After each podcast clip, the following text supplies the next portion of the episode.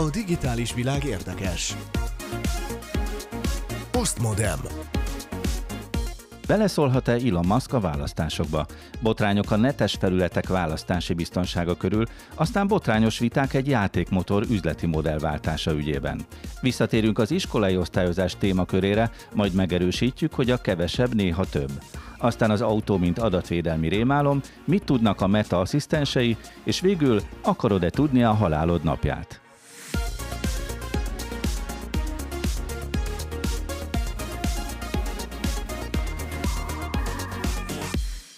Kellemes rádiózást kívánok a szerkesztő Kovács Tücsi Mihály nevében. A mikrofonnál Szilágyi Árpád. Ma az Asztaltársaságban dr. Bódi Zoltán netnyelvész, a Magyarság Kutató Intézet főmunkatársa. Szia Zoli! Tisztelettel köszöntök mindenkit! Justin Viktor, az IT Business újságírója. Sziasztok, és üdvözlök minden kedves hallgatót! Keleti Artúr kiberbiztonsági szakember, az Informatikai Biztonság Napja alapítója. Biztonságos perceket mindenkinek! És itt van Kovács Tücsi Mihály Szifíró, a Galaktika magazin tudományos rovatvezetője. Kellemes egy órát mindenkinek. Telefonon kapcsoljuk majd Kasz Krisztián játékdesignert is. Itt vagy Krisztián, ugye? Igen, sziasztok! Szia! Na, úgyhogy majd kapcsolódj be a kerekasztalba is, hogyha úgy tartja kedved. Itt tehát a Postmodem a Pátriában.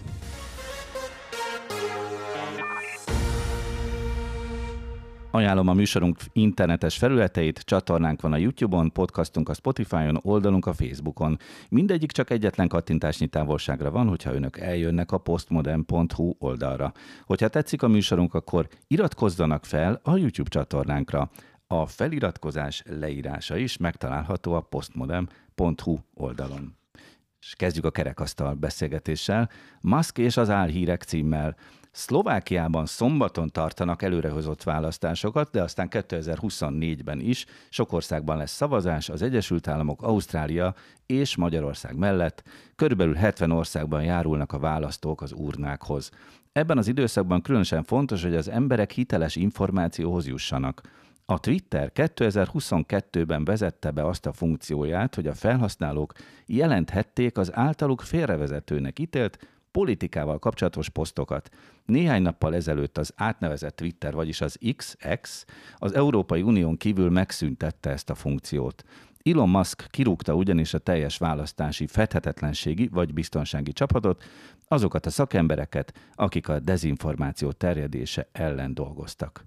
Nekem pont ez jutott eszembe, hogy ki dönti el azt, hogy ki tud jól, hitelesen dolgozni a fedhetetlenségért egy ilyen csapatban.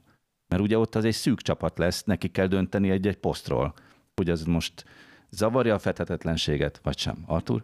Egy elég nagy probléma van a körül, hogy ezeknek a tényellenőrzési, fedhetetlenségi, mindenféle egyéb ilyen kiegyensúlyozási csapatoknak tulajdonképpen nincsen megfelelő törvényi háttere, meg szabályozási háttere. Tehát ezeket a, a szervezeteket belül egy ilyen önszabályozó módon működtetik a, a vállalatok. Ugye, Vagyis az X esetében, ami Twitter volt, Elon Musk személyesen. Hát igen, de Mark Zuckerberg esetében egy másik megoldást találtak erre, ott csináltak egy ilyen legfelsőbb bíróság szerűséget, amit megpróbáltak amennyire lehet függetleníteni a szervezettől, és oda eszkalálják, oda teszik föl, oda küldik föl az olyan eseteket, ahol valamiben dönteni kellene, hogy megszüntessenek, ne szüntessenek meg, vagy leszedjenek, mit csináljanak. Tehát és... akkor ott Zuckerberg vagy Zuckerberg ő eldöntötte, hogy nem ő akarja eldönteni a végső kérdést? Hát igen, eldöntötte, de persze nyilván az alapítvány is áttételesen, de azért a metától kapja valahol, valahol messze a pénzt, tehát azért nyilván ez is egy ilyen, csak egy megcsomó lecsomóztuk a dolgot, de, de azért Aha. mégis jobban hangzik, mint amikor mondjuk Elon Musk oda, oda megy valami csapathoz, és rájuk mutat, hogy akkor ti most holnaptól kezdve ne ezt csináljátok. Egyébként bizonyos szempontból ez még egy sokkal, hogy mondjam, egy, egy fair döntés ahhoz képest, mint hogyha bemenne és azt mondaná, hogy most döntsetek úgy, hogy így legyen, meg úgy legyen. Tehát azzal még jobban bele lehet szólni, ugyebár.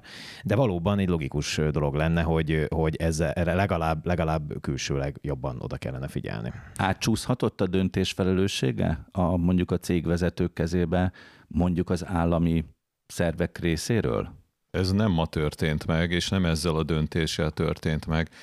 Amióta a közösségi hálózatok ilyen nagy mértékben behálózzák a hétköznapjainkat, a társadalmi nyilvánosságot, azóta ez folyamatosan probléma, hogy a tartalomszabályzás, az etikai, esetleg jogi vonatkozások szabályozása, az technológiai cégek kezébe került. Semmi közük hozzá értenek a fejlesztéshez, értenek a hálózatok üzemeltetéséhez, értenek a technológiához, nyilván valami, értenek a marketinghez, minden üzleti tevékenységhez értenek, nem kell érteniük a tartalomszabályozáshoz, a, törté, a, a törvényi szabályozáshoz, az etikai vonatkozásokhoz, de mégis értenek hozzá. De, de mi, miért nem erőltetik át az államok azt, hogy a kontroll náluk legyen? Ha mondjuk egy atomerőmű esetében biztos, hogy ott van az állami vezérlés. Mert Hiába mondjuk van. egy magáncég van a háttérben, működteti, nem nálunk, hanem mondjuk nyugaton, egy atomerőművet, bár lehet, hogy nincsen atomerőmű, amit magáncég üzemeltet. Vannak, van, vannak. vannak. Van. Tehát ott is biztos, hogy állami kontroll van, nem? Mert azért egy nagyon nagy, tehát durva lépés lenne azt ott kiadni valakinek a kezébe. Meg is adtad a választ, mert az ott van egy bizonyos helyen, fizikailag, egy ország területén, nem mozdul el tehát az úgy szabályozható viszonylag. A közösségi hálózatok hol vannak? Most ezt mondja meg nekem valaki. Tehát hát, hol? A magyar felhasználó az Magyarországon van, de egy közösségi hálózaton, hát amelyiknek Amerikában van a központja, ott osztja meg a tartalmát. Zuckerberg ezt ország... be lehet kopogni, nem? Meg, hogy? Meg ez, ez, ez, de, de tudjuk, nincs joghatósága hát tudjuk, a magyar hatóságnak. De, de tudjuk, hogy hol vannak, hogy Írországban vannak, mert adót optimalizálnak, és ugye a GDPR hatályos vitákat is tudjuk, hogy az EU-n belül hogyan próbálnak ez, a, ez alól kibújni, meg hogyan fenyegetőznek azzal, hogy kivonulnak. Tehát ezt mind tudjuk. Bocsát, visszacsatolok egy nagyon gyors mondat Jó, de hát a tartalom az hol jelenik meg? Az hát, kinek a tulajdona, hol van? Tehát ha egyszerűen nincs joghatóság. Kinek a tartalma hol van? Tehát, hogy a, a, nem, a, nem a tartalomról van egyébként alapvetően szó, hanem az adataidról. Tehát arról, hogy itt, ki használhatja itt fel. A ta, itt a tartalomról van, ebben a diskurzusban éppen a tartalomról van szó, a, hogy a tartalom az, torzít, az a nyílt, vagy nem torzít. Az nyílt térben jelenik meg, az ugyanúgy elérhető az USA-ba bárhol, mint de Magyarországon vagy Ausztráliában. De a nyílt tér jogilag nem szabályozható. Na jó, de vár, várjatok azért, a, ha megnézitek, már, már amikor megjelent a közösségi média, már akkor is volt egy ilyen furcsa szituáció, hogy azért ez a kapuőrködés, ami azelőtt volt itt a kommunikációban jellemzően, hogy vannak a nagy média cégek, akik megmondják majd idézőjelben, hogy mit halljanak az emberek, ez elkezdett feloldódni, majd tulajdonképpen eltűnt. Tökéletesen egyet. Most, most arra már ez teljesen kisimult, és igazából ebbe a... A közösségi hálózatok. A közösségi hálózatokra igen, igen. kisimult, és, és erre tulajdonképpen a világ még nem, nem, tehát az országok nem tudtak megfelelően reagálni, de ahogy Viktor mondja, az adózásra se tudtak, meg az adatvédelemre se tudtak megfelelően reagálni, és itt, itt sajnos az a helyzet, hogy mivel ez nem egy nemzeti, tehát nemzeti hatáskörnek kéne lennie, de nem tudják megoldani, Igen. Ezzel, ezzel küzdünk minden fronton. És ez is egy ilyen probléma, csak itt a választásoknál még nagyobb a tét, ugye, hogy ki hogy nyer. Tehát akkor most is először neki megyünk fejjel a falnak, megtapasztaljuk, hogy fáj, lesznek botrányok, és majd utána lépnek a nemzeti hatóságok. És államok. utána nem tudnak lépni. Hát a nemzeti, már ahogy az összes többi esetben sem. Hát legalább tíz éve fáj már a fejünk, és folyamatosan újabb sebeket szerzünk. Tehát eh, ez egy borzasztó nehezen megoldható kérdés. Gyorsan tennék egy őszinte vallomást, én az X-nek az egyik tartalom validátora vagyok. Tehát ez egy, ez egy, de bárki lehet az. Akkor Tehát azért vagyok, nem mennek át a dolgok. Hát miért nem mondtad? R- részben, részben, de hogy melyik, azt nem mondom meg, sajnos. De, de, de egyébként, de egyébként bárki lehet eh, ez a, ez a tartalommoderátor, csak be kell optolni, igent kell mondani a felkérésre, és utána megkapod a híreket, és el kell mondani a véleményedet. Azt, hogy szerinted ez valós, vagy nem. Akkor mi egyet tehetünk, a műsor után közösen Viktort fogjuk megverni. A digitális világról érthetően. Ez a Postmodem. És ebbe az erőszakban nem tud majd bekapcsolódni Kasz Krisztián játékdesigner, mert azon egyszerű fog, oknál fogva, hogy nincs itt velünk a stúdióban. Igaz, Krisztián? Igen, igen. De te megvéded Viktort. Nem fogjuk megverni. Hát attól függ melyik Viktort, igen. Ja, nem, Justin Viktorról van szó természetesen. Jó, szóval Kasz Krisztián játék designer itt van velünk a vonalban. Van egy botrány, amiről beszélgetünk ö, veled, de először a hallgatóknak mondjuk már el, hogy mi az a játékmotor. Ugye én ö, kicsit gondolkodtam rajta, hogy hogy lehet ezt egyszerűen elmagyarázni, tényleg hasonlít a, a hagyományos motorhoz, tehát ebből a szempont most egy picike infószótár itt a műsorban. Hát csak kisebb és játszanak vele, nem? Nem az a játékmotor, ami nem ilyen nagy, hanem kicsi. Tehát, hogy Igen, és és rá lehet gyerek ülni, és rá- lábbal és hajt. most gyorsan mondják el. hogy vrum, vrum. Egy motorra lehet fölépíteni autót, lehet motorra fölépíteni mondjuk egy segédmotoros kerékpárt, de akár egy teherautót, egy busz, stb. Tehát a motor benne ugyanaz lehet, akár mondjuk egy jó nagy hülyeség, de, de hogy értsük a lényeget, ugyanazt a motort használhatják többféle járműben is. Na ugyanez van a játékiparban, de ez miért motor?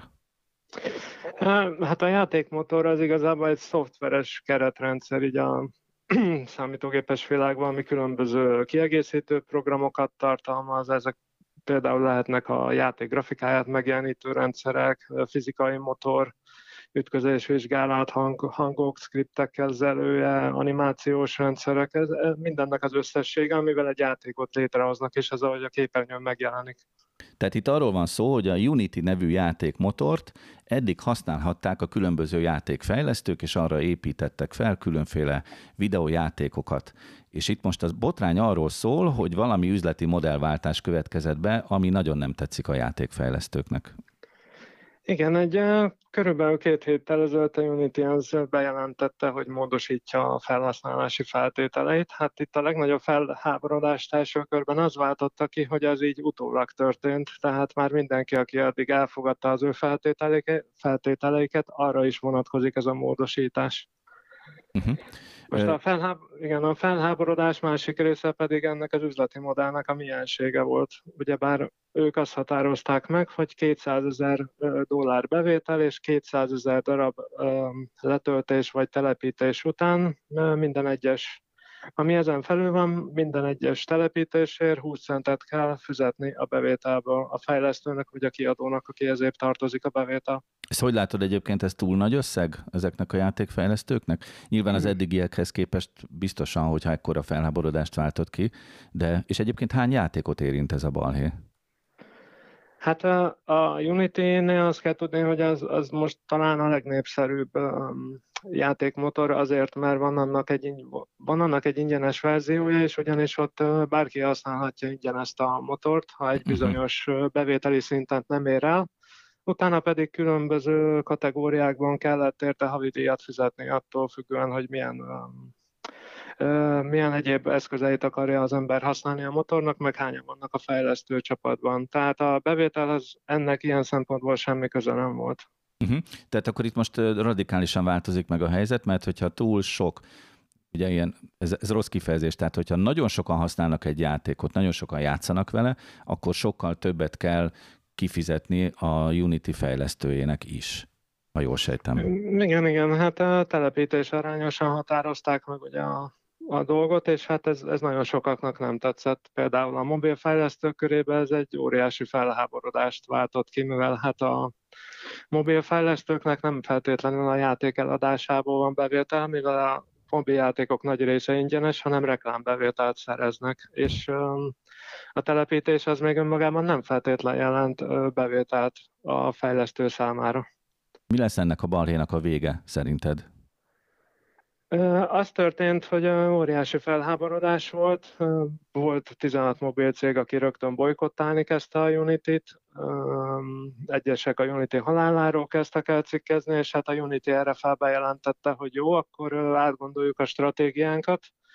És hát egy pár nap az ezelőtt meg is tették a bejelentést, hogy módosítanak a feltételeiken, és akkor előálltak egy sokkal ked- kedvezőbb üzleti modellel. Uh-huh. Akkor itt most megoldódni látszik, de lehet, hogy tényleg egyszerűbb lenne, vagy mondjuk érdekesebb lenne egy másik Unityhoz hasonló játékmotort létrehozni, és akkor a versenyt is egészségesebbé tenni, Artur? Hát biztos, hogy lenne értelme, de azért az- azon senki ne lepődjön meg. Tehát a felhasználási feltételek, ilyen egyoldalú módosítás az tényleg durva dolog, persze, egyértelmű, de hogy azon senki ne lepődjön meg, hogyha van egy sikeres dolog, akkor az amögött álló üzleti vállalkozás egyszer csak azt fogja mondani, hogy hát akkor én szeretnék részt kapni ebből.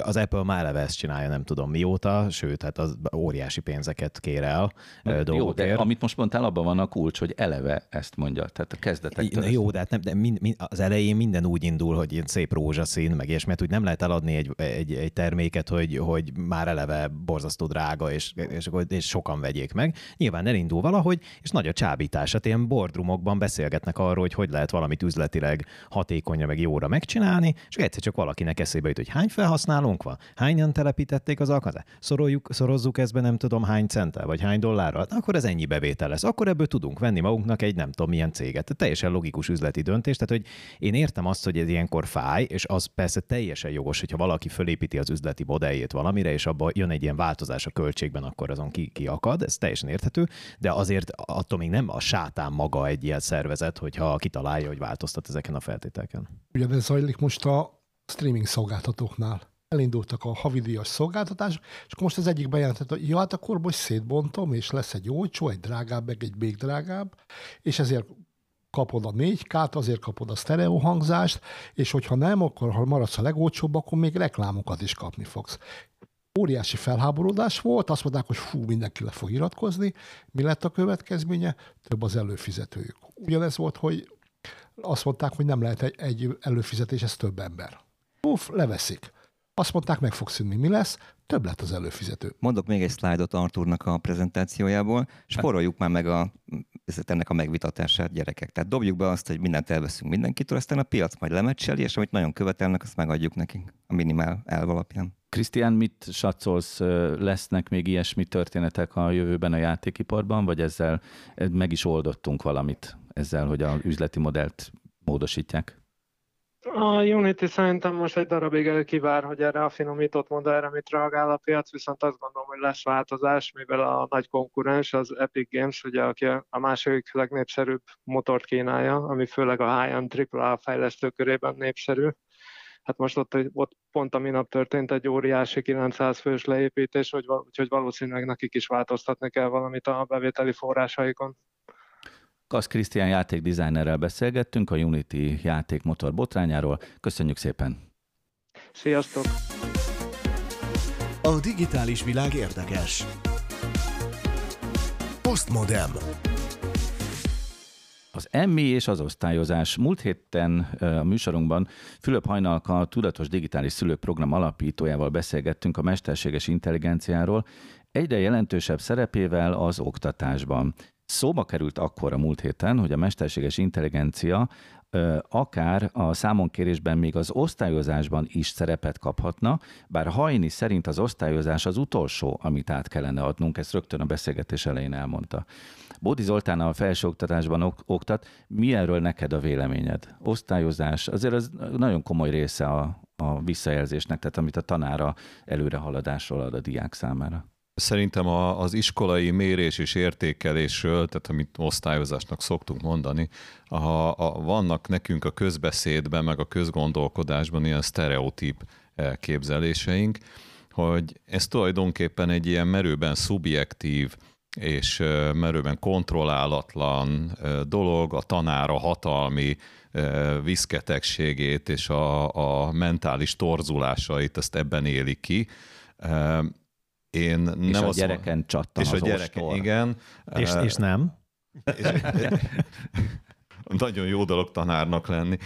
Szóval nyilván minden pályán vannak a pálya művelésére alkalmatlan emberek, tehát most ne erről beszéljünk, hanem arról, hogy ez tényleg egy, a, a, hogy mondjam, az átlag gondolkodáshoz képest egy meglepően bonyolult és összetett folyamat az iskolai mérés és értékelés. Azt mondom, hogy a nagy könyvben ez meg van írva és ki van találva.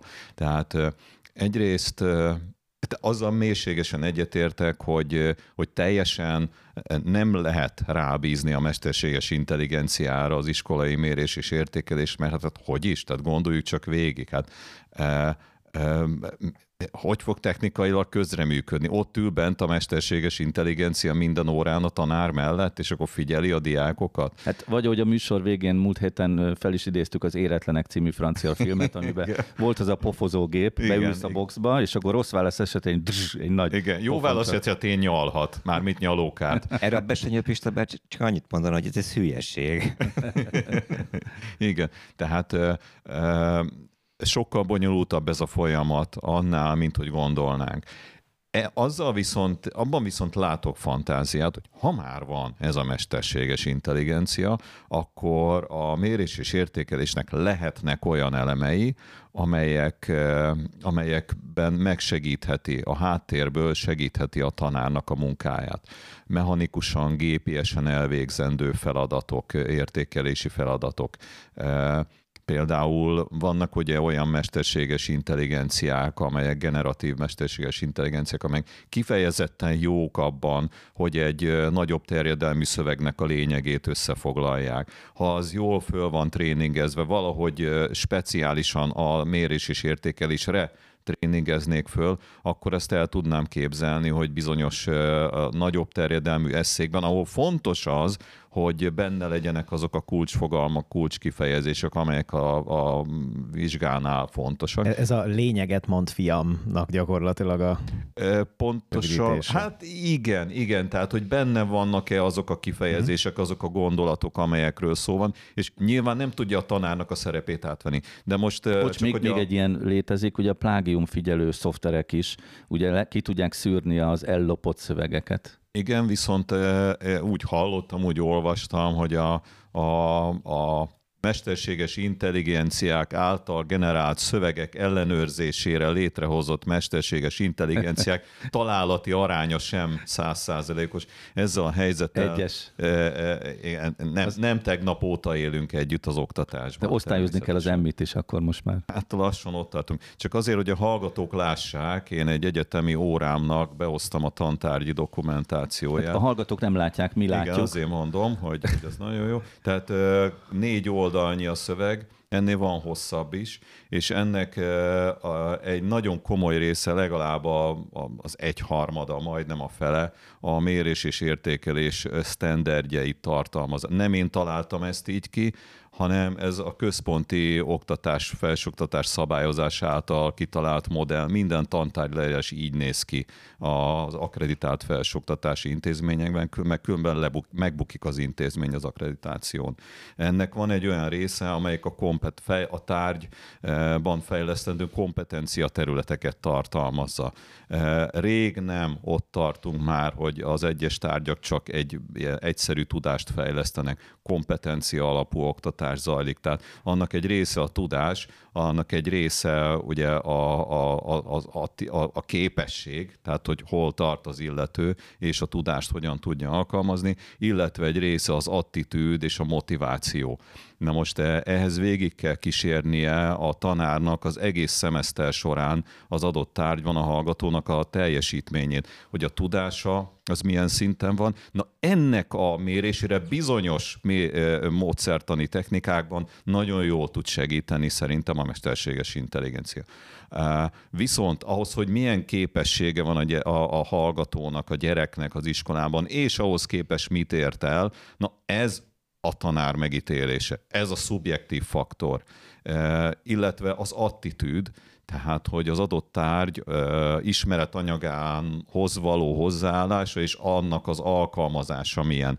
Ez egyébként a felsőoktatás, alkalmazási képessége milyen. Az a felsőoktatásban e, egyébként nagyon komoly tétre mehet bizonyos szakmák esetében. Tehát egy mérnöki képzésnél ott el tudom képzelni, hogy vannak olyan témaelemek, ahol a kompetenciának nagyon magas színvonalúnak kell lennie ahhoz, hogy alkalmas legyen a pályára, mert összedő dől a ház, vagy, vagy mit tudom én, baleset lesz az általa tervezett ö, ö, ö, rendszer miatt, hogyha valamit nem pontosan tud, és itt a kompetenciának minden elemének a csúcson kell lennie.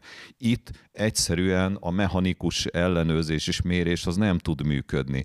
De az is igaz, hogy vannak olyan szerintem mindig, mindig inkább kikopófélben lévő kurzusok iskolákban, ahol tényleg a tanár mondjuk végigülje az, a, a szemesztert, aztán a végén valamilyen jegyet ad valamilyen uh-huh. alapon, ki tudja, hogy hogy.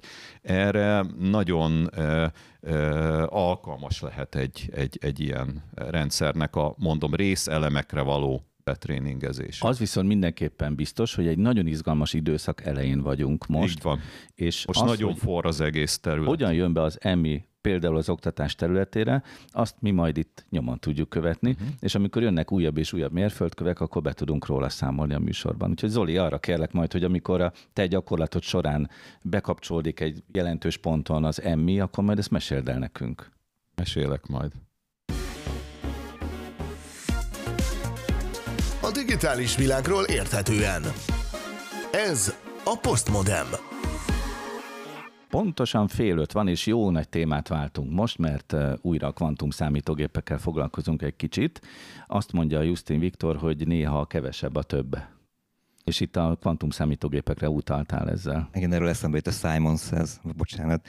É, tehát Simon azt mondja, hogy hogy nagy áttörés történt a kvantumszámítás technika világában, méghozzá megint csak a Google-től érkeztek jó hírek. Ugye azt tudjuk, hogy ők eh, 2019-ben bejelentettek egy nem mindennapi medvét, erre talán emlékszünk. Ez Mhm. volt a kvantum szupermaci. És ki az a Simon? A Si- a Simon mondja, akkor az úgy van. Ez egy eh, angol mondóka. Ez egy... Ja, de közben, De közben, ki az a Simon? Simon Templára gondolok. Simon az, akinek igaza van. jó, de kinek közben hiszünk. kiszaladtunk Viktornak a szuper poénját. Tehát még egyszer ezt elsütnéd, ezt a Igen, tehát szuper egy nem, egy nem, nem mindennapi medvét jelentett be 2019-ben a, a Google. Ez volt a Quantum Supermaci, biztos emlékeztek rá. De magyarázd már ezt meg, hogy ez mit Magy- magyarul a. Quantum Sup- Supermacy, ez egy szójáték, ez a kvantum fölény, ami azt jelentette, hogy a Sycamore Ez processzor, ami... supremacy. Értem igen, már. ó, igen, leesett, jó van. Ezt egyébként Egy- csak zárójelben mondom el, ne, nem akarom az összes további poénodat megölni vele, de hogy minden szó, angol szó, ami mélyszire végződik, az macis, macisítható. Igen, igen, csak igen. mondd ezt a hallgatóknak. És vannak is, ennek, vannak ennek sokkal szalonképtelenebb változatai, amiket nem idézek most. De annak semmi köze a kvantum számítógéphez. A kvantum fölénynek, de annak van. Annak remélhetőleg van. Igen. Na szóval ez a medve a kvantum fölény. És egyébként jó, szerintem jó szókép ez a medve rá, mert hogy azt jelenti, hogy a, hogy a gyakorlatilag a kvantum számítógépek azok másodpercek alatt oldanak meg olyan problémákat, amiket mai mainframe egészen nagy kapacitású, nagy teljesítményű számítógépek hosszú évek alatt, és most ennek lett meg a következő verziója. De és figyelj, ez most már tényleg működik? Tehát az, hogy másodpercek alatt mondjuk fel, fel tudnak törni elszavakat, vagy ez még mindig csak egy ilyen sejtés? Ez egy nagyon jó kérdés, és azért nagyon jó kérdés, mert benne van egy bizonytalanság, és ez a bizonytalanság Tehát olyan általános. kvantumos. Én azt, én igen, én azt látom, de egyébként a kvantumos bizonytalanság, bár, bármilyen izgalmas a kvantumos bizonytalanság, valójában szeretném elmondani mindenkinek, hogy a kvantum számítógépek működnek, tehát ezek abszolút működőképes számítógépek hosszú évek óta, 53 kubites számítógépet csinált, és plusz egy nem működő kubit volt még benne, a, vagy nem funkcionális kubit a, a Google 2019-ben, és most megcsinálták a 70 kubites változatot, ami ugye úgy tűnhet, és megint egy ilyen szokásos bizonytalanság, hogy hát 53-ra 70-et húzni, hát ez figyelj, hát még simán rád verek. Hát Tehát úgy hangzik, mintha 80-as években pókerben, pókerben ez bukó. Oké, okay, de, de miért nem ilyeneket veszünk a, a boltban? De itt nem, de itt nem. Befejezem ezt a gondolatot, és elmondom, miért nem ilyeneket veszünk. Azért nem, mert, mert a, a kvantum számítás technikában a kubitek, azok kvadratikusan, négyzetesen növekvő teljesítményt akarnak. Ugye ezért számít itt nagyon sokat a kevés is, erre utaltál az elején, és itt a 70 kubites számítógép az 241 milliószor erősebb, mint az 53 kubites számítógép. Tehát ennyit fejlődtünk 2019 óta. Ezt ugye el tudjátok képzelni, hogy milyen. Tehát mint hogyha egy, mint hogyha egy Intel processzornál próbáljuk meg ezt elképzelni. És hol a kevesebb több elv ebben? Mert a több az több.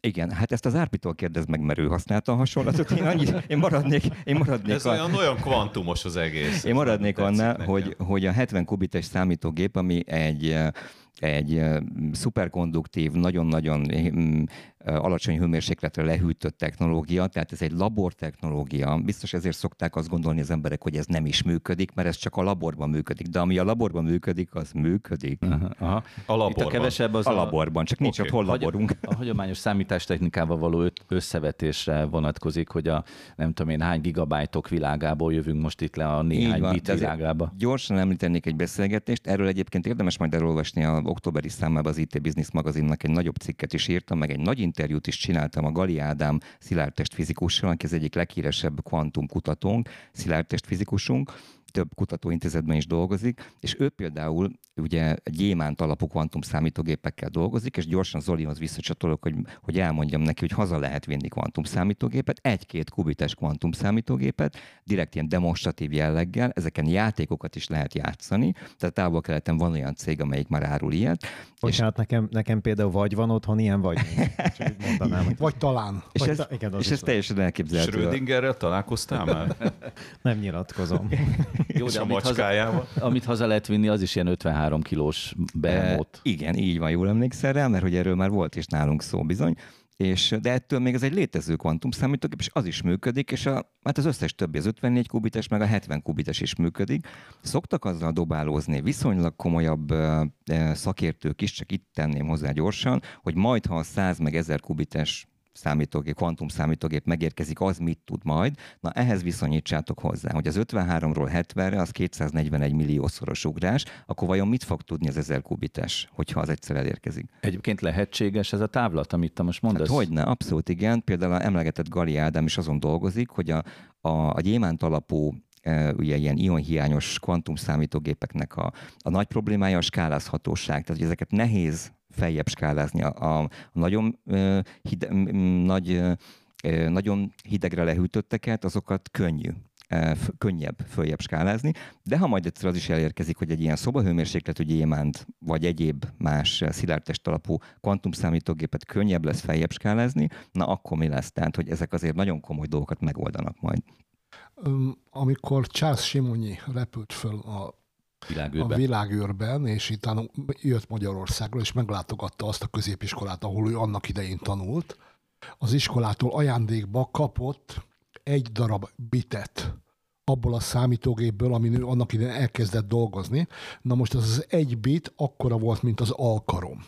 Tehát egy körülbelül 5x5x 35 centis Ez egy ilyen mágnes tároló volt, ugye? Vagy valami nem ilyesmi. tudom, hogy már milyen volt, de De akkor van régi ez, technológia. az, az egy, az egy kb. 60 éves technológia volt, akkor egy hasább méretű volt egyetlen bit.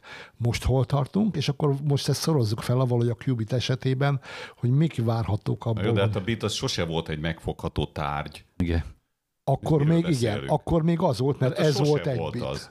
A tároló eszközről beszélünk, nem? Hát igen, igen, de hogy azt akarta ezzel kifejezni a Tücsi, hogy, hogy a, a tárolóknak a mérete is értem. csökkent a végtelenségig szinte, és ehhez képest itt most bejön a kvantum Igen. számítógépek világa. Hát ez mindenre jellemző, mondhatnék egy olyan példát, a héten látott napvilágot a hír, hogy a legújabb fényalapú ö, üvegszál optikai vezető kristály, az vékonyabb, mint egy foton. Tehát a foton, amit vezet, kilóg belőle. És ezzel Tehát együtt akkor már eleve alkalmatlan a de céljára. nem, mert ezzel együtt képes megtartani a fotont, és elvezetni A-ból B-be, nem Hát engedi egy el. kicsit kilóg csak belőle. kilóg. Nem, olyan- Zoli, nem láttál még, nem láttál még optikai vezetékből kicsit kilógó fotont? Hát majd most fogsz. lesz. A, a tengerbe kell vigyázni, a, ve- a, amikor vezetik a vezetéket, mert a kanyarba karcol. Hát az biztos, És hogy mi nagyobb, lenne, és mi nagyokat lenne, fogtok hogy egy kicsit nagyobb átmérőjű vezetéket terveznének, amiben elfér az a Azt szegény hittem, fotó. azt, hittem, azt mondtad, hogy mi lenne, ha nagyobb lenne a foton. Tehát, egy kicsit Még nagyobb, Legyen. De ez, még nagyon, ez nagyon egyszerű, nőnének a gyártási költsége.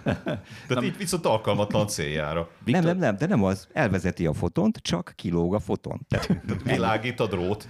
Viktor, a végére még mondjál valami sejtést a kvantum számítógépek világáról. Mi lesz a következő nagy lépés? Mit látsz? Ó, látsz hát, egyáltalán mondok, mondok, én, mondok én sejtést, most mindenki nagyon óvatos, és mindenki nagyon ö, visszafogott azzal kapcsolatban, hogy mikor jön az a fajta szingularitás-szerű robbanás, mint ami nemzetközileg tavaly, ugye ősszel, tavaly novemberben Magyarországon, meg idén tavasszal a, az emmével, a, a mesterséges intelligenciával kapcsolatban. Én azt mondanám, és egyébként ez volt valahol a sejtése Gali Ádámnak is, aki azért erről jóval többet tud nálam, hogy egy három-öt éven belül lesz egy, lesz egy nagy kvantumrobbanás, és az viszont, az viszont sokszor akkorát fog szólni, mint ez a mesterséges intelligencia robbanás. Akkor nagyon hirtelen lesznek nagyon nagy dolgok, nagyon hirtelen lesz lemodellezve az időjárás, meg, megoldva a rákbetegség, és sorolhatnám a fehérje kibomlás, tehát hogy nagyon-nagyon-nagyon sok ilyen komplex probléma.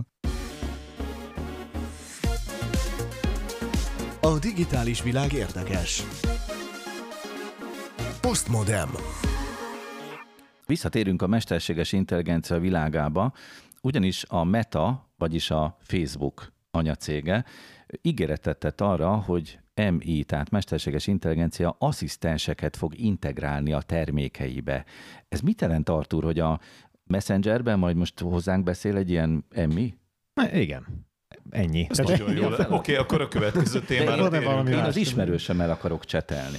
Hát te old school vagy, egy ilyen boomer. Tehát te, te emberekkel akarsz beszélgetni. Ez, ez látszik, hogy hát ez egy ilyen régi gondolkodás. Az az igazság, hogy a Meta már, már a, amikor az egész AI boom mondjuk úgy, hogy az átlagember számára elindult, akkor az, ezt már akkor bejelentette, hogy, Egyébként, hogy kedves is- hallgatóink, senki ne legyen biztos abban, hogy ebben a stúdióban emberek ülnek. Így van, így, pont, pontosan így van, és me, milyen megtévesztően tudunk egymás szavába vágni, nem? Tehát, szinte már olyan, mint, Mint egy mesterséges intelligencia. Így van, így van. Egyébként annyi, annyi, annyit azért tegyünk hozzá, hogy a mesterséges intelligencia ágensek, ahogy az előző műsorokban is megbeszéltük, ugyanilyen beszélgetéseket tudnak egymással folytatni, tehát abszolút lehetséges az, hogy ez most nem egy valódi beszélgetés. De most még térjünk vissza a filozófiai síkról ide a, a meta szintjére, vagy meta, filozófiából a meta szintre. Ez nagyon jó, ezt egyezzük meg. Jó. Na szóval, hogy, hogy az a lényeg itt, hogy már megígérték, hogy be fogják rakni ezt a különböző rendszerekbe, és most az történt, hogy ez valóra válik. Mostantól kezdve hamarosan, most még bétában van, és hamarosan megjelenik az, hogy az Instagramban, a, me- a Messengerben és egyéb helyeken olyan mesterséges intelligencia ügynökök jelennek meg, ami ilyen generatív nyelvi, nagynyelvi modell alapú ügynökök, amelyek egyébként különböző tevékenységet tudnak végezni. Tehát például van köztük ilyen fitness edző, van köztük szakács AI, van köztük, mit tudom én, életmód tanácsadó AI, mindenféle egyéb, va- vagy ilyen útvonal tervező AI, és akkor ezeket behozhatjuk. Ugye az az érdekesség, hogy a, a Meta adott nekik személyiséget is, tehát nevük is van, mindegyiket máshogy hívják, sőt, még egyes esetekben arcot is adott nekik, például van egy, egy kalandjáték, mesterséges intelligencia, ilyen szöveges kalandjáték, aminek Snoop Dogg a, a, a képe, az arca, és akkor ott a sarokban ottan dünnyög mindig, miközben mi kalandjátékot játszunk. Tehát igazából a, a dolog kezd egy, ke- kezd egy kicsit tényleg ilyen személyes zónába érni, tehát amikor mondtad, hogy te a barátoddal akarsz beszélni, igen, de például, amikor el akartok dönteni egy vitát arról, hogy mekkora afrikai töketlen fecske repülési sebessége, vagy hogyha valami egyebet terveztek, hogy mit főzzetek estére, akkor be tudjátok hívni, nem tudom, mi Pamelát, aki el fogja mondani azt, hogy szerinte így kellene megfőzni azt a cukinit. Pam- Pamelát, az MI ügynököt. Az, a Pamelát mondjuk a főző emmi ügynök, most éppen kitaláltam Igen. valamit, nem tudom, Aha. hogy így. Pamela, segíts nekem vacsorát főzni, nincs itt a a hűtőben más csak tojás és kenyér. Ó, hát ez gazdag lehetőség. Lehet bundás kenyér, csinálhatsz pirítóst tükörtojással, csinálhatsz pirítóst, amire rárakod a rántottát, és még sorolhatom, ha esetleg ez még nem volt eddig a kedvedre. Ezt a Tücsi nevű AI mondta most. Igen, adásban. engem az érdekelne igazán, mert arról nem beszélt Mark, hogy mi van akkor, hogyha egyszerre több ilyen AI-t is behozok. Tehát mondjuk az egyik AI elkezdi mondani, hogy egyél nyugodtan bundás kenyeret, erre megszól az egyző AI, hogy na, várjunk egy pillanatra, ezt most nem lehet itt csinálni, és akkor végén összevesznek előttem a különböző ügynökök. És hagyjál még harmadiknak belép az orvosi ami szól, hogy figyelj, a múlt heti laborodnál azért bizony. a koleszterin szintet, tehát az a tojást, az fejesd Most egyébként elvicceljük a dolgot, de tulajdonképpen ennek abszolút van realitása. Tehát ezeket azért hozzák be, sőt, be is, azt is bejelentették, hogy hamarosan lesz egy ilyen AI stúdió, amiben tervezhetőek is lesznek ezek, sőt, idomíthatóak, tréningezhetőek is lesznek, tehát mindenki saját magának, a saját igényeire tervezhet egy olyan stílusú mesterséges intelligenciát. Meg ahogy mi is tapasztaljuk, hogy az eltérő felfogású emberek vitáiból még érdekes, hasznos dolgok is kisülhetnek, pusztán a vitából. Lehet, hogy az is jó. Egyébként beszéltünk ilyesmiről már a műsorban, hogy az emmik, a mesterséges intelligenciák vitatkoznak egymással. Viszont ugyanilyen jó vitákat fogunk folytatni az informatikai biztonság napján is, és muszáj, muszáj behoznom, mert hogy október 11-12-én lesz ez, és például az egyik ilyen vita, amire külön felhívnám mindenkinek a figyelmét, az az, az AI a templomban ö, témakör, a mesterséges Isten malmai nem őrölnek olyan lassan címmel fut, és ennek a, a beszélgetésnek Köves Lómó és Hodász András lesz a két beszélgető partnere, és arról fogunk majd beszélgetni velük, hogy hogy a vallások hogyan állnak a mesterséges intelligenciához, meg például kialakulhat-e mesterséges intelligencia vallás. Tehát amikor már ugye itt ilyen hitelességi kérdéseket feszegetünk végig az egész ITBN-en, hogy mondjuk az emberek már semmit nem hisznek el, mert mindaz, amiről itt beszélünk a műsorban Csak azt, ami mesterséges intelligencia. Hát igen, igen, ez az egyik, Aha. hogy ahogy azt elhiszik, mert az olyan bölcs dolgokat mond a hat agent beszélgetje meg az uh-huh. ember, hogy mit tegyen este, és annak már lehet hinni, vagy mi van akkor, hogyha már semmit nem hiszünk el, mert, mert minden lehet generált, ez a rádió műsor is, hogy Zoli előbb mondta, akkor lehet, hogy már tényleg csak az a hit marad, a, ami, amit mondjuk a vallások tudnak adni. Tehát lehet, hogy pont ezért fognak az emberek jobban a vallások felé fordulni, mert az egy embertől származó, hitelesnek tűnő valami. De figyelj, Artur, akkor erre a beszélgetésre kellene egy teológus felkészültségű AI is Podász meg a köves hát igen, én, ez lehet, hogy létrejön, ugyanis például Köves Lomó azt mondta legutóbb az egyik ilyen beszélgetésünkön, a, a, amikor pont e, erről beszélgetünk, erre felkészül még a Business Festen, hogy ő éppen most képez egy, egy rabbi AI-t, ami az ő tanácsait tudja majd egy ilyen chatbot formájában megosztani az emberekkel, tehát a, ők beszélgethetnek vele. Na de azért még nem csak ez az egy dolog lesz az ITB-en, úgyhogy ha megengeditek gyorsan még annyit mondanék, hogy 100, több mint 100 programpont lesz, ebből nagyjából 40 lesz ilyen, ilyen, kerek, ilyen kerekasztal beszélgetés, és nagyon sok lesz benne a mesterséges intelligencia téma is. Többek között például lesz arról szó, hogy a hitelességgel mi fog történni, és az mindenféle irányból, tehát üzleti hitelesség például, vagy a társadalom hogyan fog viszonyulni a hitelesség kérdéséhez egy ilyen környezetben. Vagy hogy például... az elején beszéltünk a választásokkal kapcsolatban. Pontosan, is. így van. Tehát, hogy ezt mennyire hisszük el majd, mert a technológiában már nem biztos, hogy hiszünk, akkor mibe fogunk hinni. Vagy például az a téma, amit itt gyakran feszegetünk, hogy Moore törvénye, ugye ez az állandó kiszámítható változás az informatikának, az meddig él még velünk? Tehát például azt meg fogjuk vitatni több irányból, ott lesz például az OTP banknak a, az AI főnöke, a Sinlotár, vagy az MBH banktól a, a, Nagy Robert, sőt Google, Google-től is hívtunk, az egyik fejlesztési vezetőjük lesz itt, és erről fog beszélgetni majd, úgyhogy Petra Biola, úgyhogy, úgyhogy szerintem ez egy kifejezetten izgalmas dolog lesz most október 11-12-én, és mindenkit szeretettel várunk, jöjjenek csak. És aki szeretne jelentkezni, ugyanúgy itbn.hu-n. Igen, illetve az online itbn.hu-n mind a kettőn el tudja érni, és be tud regisztrálni, kell néhány kérdésre válaszolni, és már előre mondom, hogy ahhoz, hogyha valaki ezt szeretne úgy jönni, ahogy egyébként szoktuk ezt csinálni, ingyenesen, néhány AI kérdésre kell válaszolni. Tehát előre mondom, hogy ember kell, hogy AI kérdésre válaszoljon nekem elültetted a fülembe ezt a rabbi AI-t, és épp azon gondolkozok, hogy Köves Lomo honnan fog kóser csippeket szerezni hozzá. Postmodem.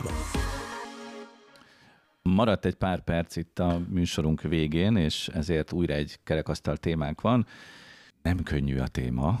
Miért nézel rám így szerkesztőnk gyöngye, Kovács Tücsi? Mert kihagytál egy témát. Igen? Igen. Akkor segíts benne. Teljesen bánatos vagyok, mert pont engem hagytál Tével kezdődik, és ücsi a vége. Igen? Akkor tényleg. Az autó, mint adatvédelmi rémálom. Átugrottunk rajta az előbb. Semmi probléma. Hát mert egy adatvédelmi rémálom. Tehát az ember el akarja kerülni. Nem? Ez egyébként így lett kitalálva. Természetesen.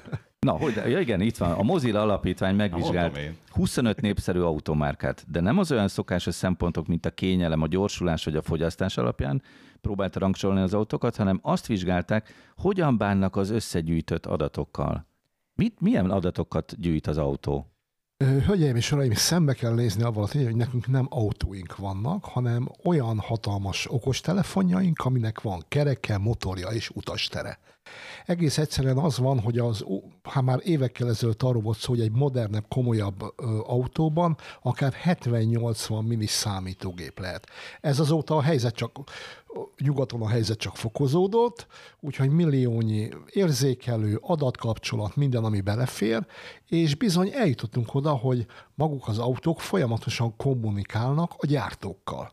És akkor ennek néztek utána. Menet egy, közben is egyébként? Menet közben, állásba, bármikor, amikor kapcsolatba tud lépni vele. És a Mozilla alapítvány most nem csinált egyebet, nem ilyen fizikailag nézte meg, hogy melyik autó mit akar, hanem csak azokat a listákat olvasták végig, azt a 70-80-100 oldalas kis leíratokat, amit ugyebár egy pipával el szoktunk fogadni, csak hogy beleülhessünk az autóba.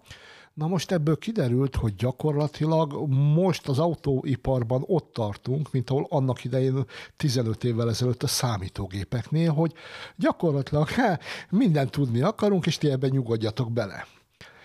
gyakorlatilag nincsen, alig van benne lefektetve olyan, olyanok, hogy oké, okay, kigyűjti az adatot, hogy férhet hozzá. Tehát ezek klasszikus adatvédelmi szempontok, de ugyanakkor... Tehát, hogy én az autóvezető lekérem, hogy mit tárolt rólam a cég? Ö, gyakorlatilag a 25 típusból két autónál, a Renault-nál és a Dacia-nál döntheted el azt egy pipá, pipálással, hogy hozzájárulsz-e ahhoz, hogy az adataidat uh-huh. gyűjtse az, a, a cég, vagy nem. Tehát úgy, nyugtass, meg, nyugtass meg, ez nem vezetés közben van. Ne? Tehát, hogy vezet az ember, és akkor látom magam előtt, hogy felugrik egy ilyen ablak eltakarva mindent, hogy most járuljak hozzá, nem tudom mihez. Nem, nem, ezt még úgy az elején kell, hogy amikor az egész kommunikáció nyilatkozó, de például az van, hogy... És mi van, hogyha azt mondom, hogy nem? Ez egy érdekes kérdés. Tehát ennél a két autómát... Megvettem az autót, az én tulajdonom, és arra a célra vettem meg, hogy én azzal közlekedjek. Oké, okay, megveszed a telefonodat, nem járulsz hozzá a pipával a szoftver használatához, akkor van egy... Még a javításhoz sincs jogod, nem hogy, nem hogy máshoz. De várj, hát amikor bekapcsolom a telefonomat, én nem szoktam ilyeneket elfogadni. Na jó, várjunk, akkor ezt beszéljük meg külön, Zoli, mert nagyon, nagyon le fogsz sokkolódni. Sok, sok rossz Igen. hírünk lesz. Hál' Istennek nincs autóm, tehát ezért, azért tudok ilyen kérdéseket feltenni. Tehát itt belépnek olyanok, hogy nem csak az egyet az adatkezelést, meg hogy, hogy bánnak az adatokkal, meg mit csinál. A legtöbb cég elismer, hogy oké, gyűjtjük az adatokat, és akár tovább is adhatjuk harmadik félnek. De itt olyan problémák vannak az, hogy a mostani érzékelők már mindent figyelnek az autóba. Hányan ülnek be? Hol ülnek? Nyitva van az ajtó? Mennyire meleg a kocsi? Hány kilós a sofőr? Mert az automaták már azt meg tudják mondani. És ezek mind olyan adatok, amiket legenerálódnak nólad, és le lehet tölteni összekapcsolódik a telefonod a szoftver révén az autófedélzeti számítógépével. Mindenhez hozzáférhetnek, ami a telefonodon van. Ezen keresztül bármi máshoz is hozzáférhetnek. De miért? Azért, mert el akarják adni az adatokat. Ez ennyire bocsánat, még, nem, bocsánat, nem ezt mondják. Még mondanék még ez valamit gyorsan, nagyon gyorsan, hogy, hogy azt ne felejtsétek el, hogy az autóipar az, az ugye egy ilyen evolúciós valami volt, és a szoftver része is, tehát nem olyan hallott, nem, nem régen hallottam az egyik ilyen autóipari vezetőt arról nyilatkozni, hogy már ele, most lett teregük abból, hogy 50 kötőjel 100 alvállalkozónak az 50 kötőjel 100 termékét kell valahogy összefércelniük szoftver szempontból egy autóban, és akkor itt jön be az a kérdés, hogy akkor most értem, hogy a Teslával mindenkinek mindenféle baja van, de ők tulajdonképpen nulláról kezdték az egészet fejleszteni, és egyre több autógyár neki áll visszavenni ezt a fejlesztést, és egy kicsit a kontrollt is, úgyhogy szerintem a kontroll is benne lehet ebben, tehát nem csak az, hogy itt van egy nagyon tudatos adat eladási szándék. De az Zoli kérdésére visszatérve, hogy miért csinálják ezt, nem, a, nem az a válaszuk, hogy azért, mert el akarják adni. Nem, e- erről, ez egy sok, tehát egyrészt hozzáfér, az is kérdés, hogy mit, mit akarnak vele. Tehát mindenki gyűjt már mindenféle adatot, és aztán próbál ebből valamit hát, Oké, okay, de hogy hány kilós a sofőr, ennek most mi köze az autó? Hát például az, hogy a bekapcsolásnál, hogy megjelenik egy reklám, ami fogyókúra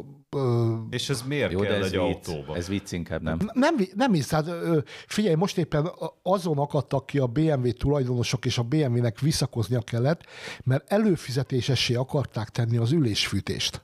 Aha. ami valahol egy nonsens, de azt mondták, hogy hát minden, minden ez egy plusz extra, amiért fizetni 100 kiló kell. fölött már nem kell érte fizetni, mert majd automatikusan tehát, megy. Vagy csak akkor. csak akkor. Vagy például, igen, de képzeld el, valamelyik, valamelyik távol-keleti szolgáltató kvázi benne volt ebben a szerződésben, hogy hozzájárulhat a szexuális szokásaidhoz és a DNS adataidhoz.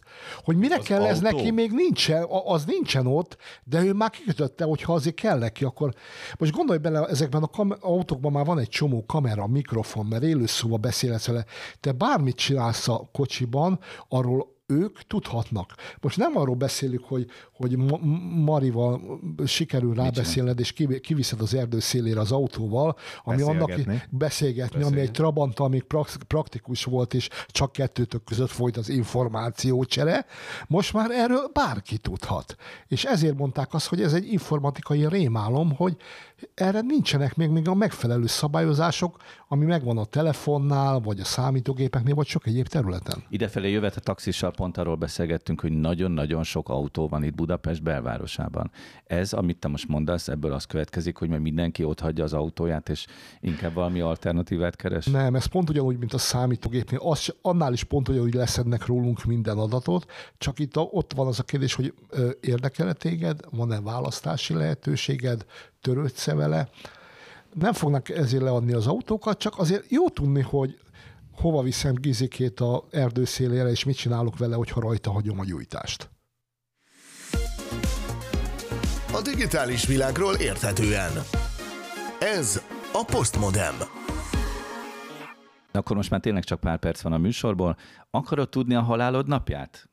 Teszik föl a hírben, a hír címeként kórházban fekvő betegek életkilátásainak megjóslására vetné be a mesterséges intelligenciát egy amerikai non-profit egészségügyi szervezet, amely több egészségügyi intézményt is működtet.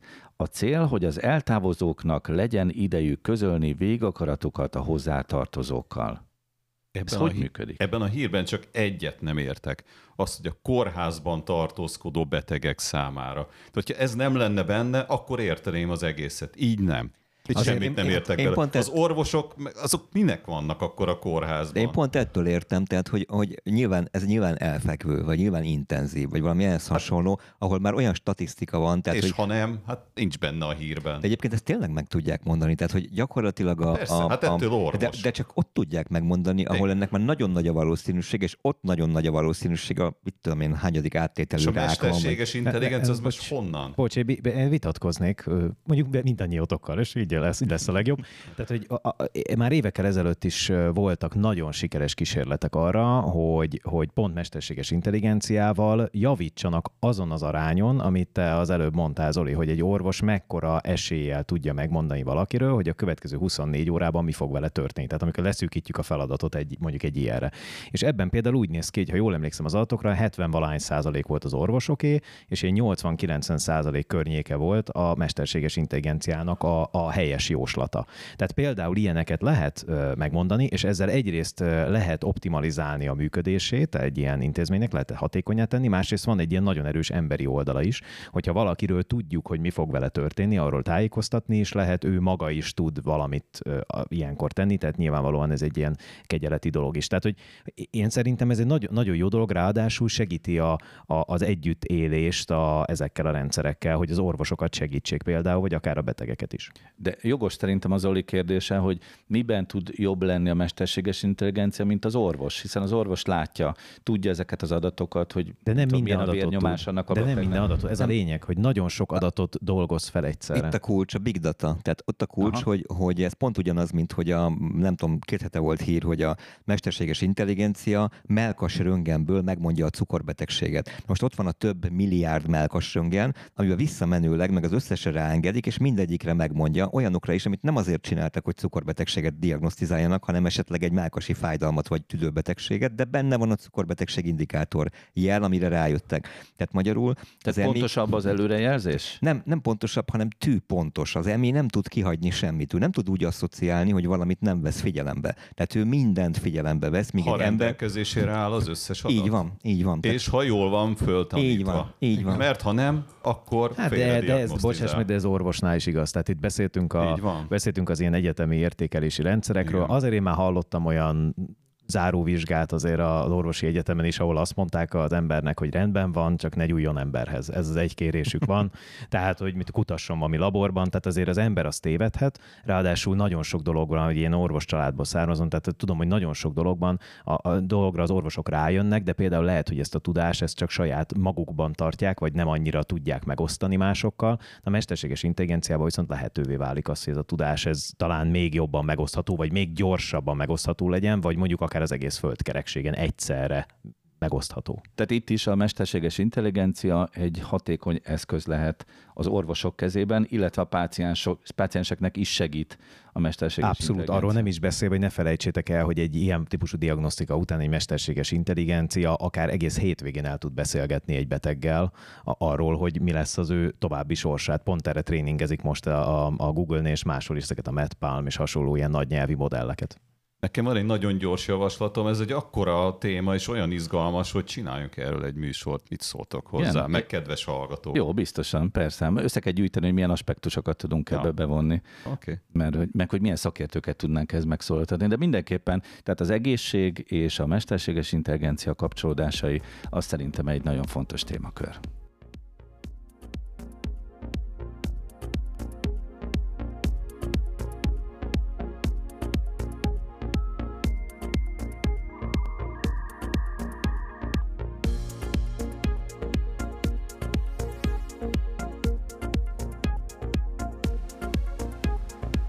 Eddig tartott a mai Postmodem, köszönöm a résztvétel dr. Bódi Zoltánnak, Justin Viktornak, Keleti Artúrnak, Kovács Tücsi Mihálynak, vendégünknek, Kasz Krisztiánnak, és a hangmester kollégáknak itt Budapesten Lavati Győzőnek, és Pozsonyban Kubányi Péternek. Jelentkezünk pontosan egy hét múlva. Viszontlátásra a YouTube-on, viszonthallásra a Pátia Rádióban. Szilágy Árpádot hallották.